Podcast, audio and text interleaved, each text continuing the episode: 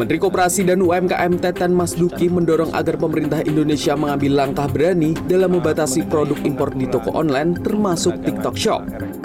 Dalam hal ini, Teten berkaca dari India dan Amerika Serikat yang berani melarang operasional TikTok.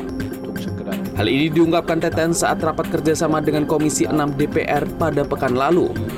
Inilah, India pun berani menolak TikTok misalnya, kenapa kita enggak?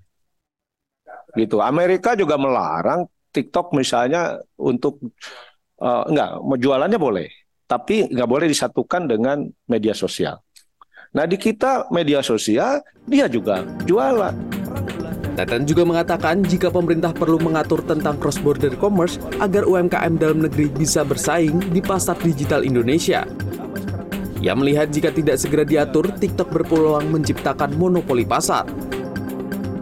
Orang belanja di online itu dinavigasi dipengaruhi oleh perbincangan di media sosial. Nah ini satu. Nah apalagi nanti payment sistemnya sama sekarang di, sedang diusulkan pembiayaan semua logistiknya mereka semua ini namanya monopoli. Saya nggak tahu PKPU juga uh, kurang kurang bunyi ini.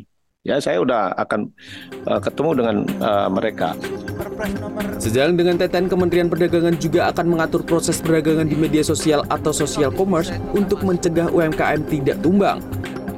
Menurut Menteri Perdagangan Zulkifli Hasan, social commerce akan berdampak negatif jika tidak diatur dilarang. dengan jelas. TikTok itu dia sosio commerce. Keuangan, perdagangan, sosial media, waduh jadi satu Pak. Itu kalau nggak diatur, kolab Pak, betul. Siapa tadi yang tanya saya tadi? Itu tiga bulan aja tuh. Beauty kita nanti ya, uh, oleh karena itu kami tata. Sosial media dia tidak bisa jadi otomatis jadi e-commerce. Sosial media sosial media saja. Kalau mau jadi e-commerce harus izin lagi. Iya mau dagang, beda gitu. Harus bisa. Zulkifli Hasan menyebut ada empat usulan yang diatur oleh pemerintah, termasuk media sosial tidak bisa otomatis menjadi e-commerce. Untuk bisa menjadi e-commerce, media sosial harus memiliki izin terpisah. Tim Liputan CNN Indonesia